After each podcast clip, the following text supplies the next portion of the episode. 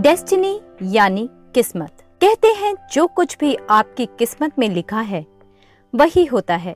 मैं जानती हूँ कि यहाँ बहुत से लोग मुझसे डिसएग्री करेंगे और कहेंगे कि डेस्टिनी जैसी कोई चीज़ नहीं होती और सब कुछ आप अपने एक्शंस यानी कर्मों से ही अपनी ज़िंदगी में पाते हैं। आज की हमारी कहानी एक सच्ची कहानी है।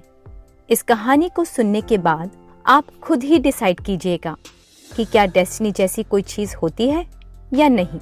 शबीर और गीता एक दूसरे से बचपन से ही बहुत प्यार करते थे।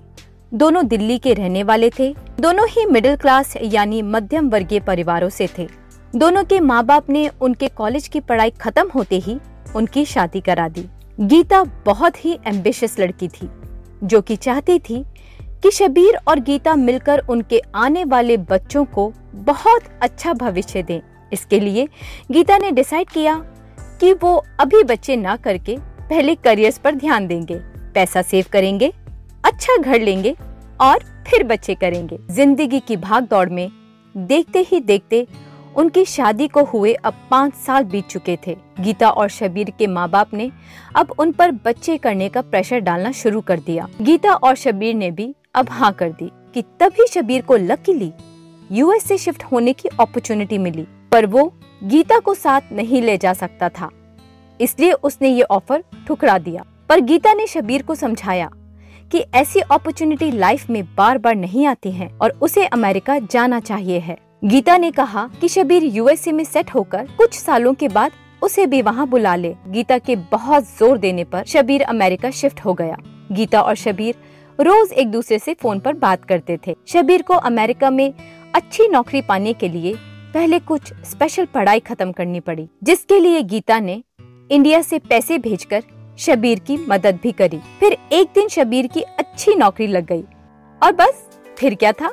गीता तुरंत शबीर के पास अमेरिका शिफ्ट हो गई। अब उन दोनों ने एक साल भर तक अमेरिका में बहुत मेहनत करी और काफ़ी पैसे भी इकट्ठा कर लिए। अब उनकी शादी को नौ साल पूरे हो चुके थे और वो बच्चे की तैयारी शुरू करना चाहते थे। एक दिन अचानक से गीता को थोड़ा बुखार आ गया। डॉक्टर ने कुछ दवाइयाँ दी, पर गीता को दवाइयों का कुछ असर नहीं हुआ। कुछ महीने बीत गए। गीता धीरे धीरे और बीमार पड़ती चली गई। फिर एक दिन डॉक्टर के कहने पर जब चेक करवाया गया तो पता चला कि गीता को कैंसर है, जो कि फाइनल स्टेज तक पहुँच चुका है। गीता एक बहुत ही स्ट्रांग लड़की थी। वो इस बात से नहीं घबराई कि वो अब कभी माँ नहीं बन पाएगी। और ये जानते हुए कि उसके पास जीने के लिए अब सिर्फ़ कुछ ही समय बाकी है।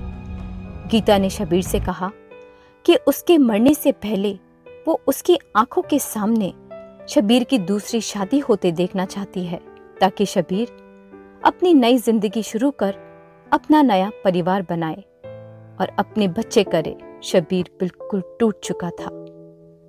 पर गीता का मन रखने के लिए उसने हाँ कर दी।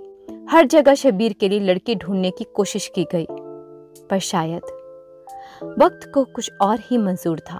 गीता शबीर की शादी अपनी आँखों के सामने होते नहीं देख पाई और इस दुनिया को छोड़कर चली गई। पर क्योंकि मरते वक्त गीता यही चाहती थी कि शबीर दूसरी शादी करे, इसलिए दोस्तों और घर वालों के बहुत समझाने पर शबीर ने चार सालों बाद अरेंज मैरिज के थ्रू इंडिया जाकर एक लड़की से शादी कर ली। सबसे हैरानी की बात तो ये थी कि जिस लड़की से शबीर की शादी हुई, उसका जन्मदिन उसी दिन पर आता था, जिस दिन पर गीता का जन्मदिन आता था।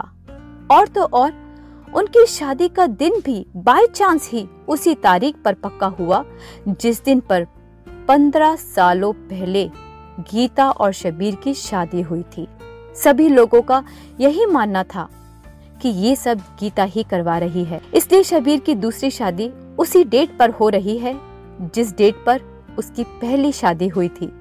तो फ्रेंड्स, आप ही मुझे ये बताइए कि क्या ये डेस्टिनी यानी किस्मत का खेल नहीं है?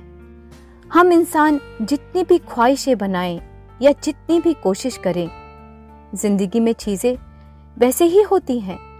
जैसे कि किस्मत को मंजूर होता है। हमारी गीता ने बहुत कोशिश की, एक अच्छी ज़िंदगी की ख्वाहिश की, ताकि वो अपने बच्चों को अच्छा भविष्य दे सके। पर ऐसा नहीं हुआ, पर फिर भी उसका सपना पूरा हुआ, शबीर की दूसरी शादी से हुए बच्चों से। गीता की वजह से और उसके किए गए सैक्रिफाइसेस की वजह से आज शबीर और उसके बच्चे अमेरिका में बहुत अच्छी ज़िंदगी जी रहे हैं। और वो सब हमेशा गीता को याद करते हैं और अपने दिलों में गीता को बसाए हुए हैं। तो दोस्तों, ये थी हमारी आज की एक सच्ची कहानी, गीता और शबीर की। तो दोस्तों, अब हम मिलेंगे अगली कहानी में। तब तक के लिए take care and bye bye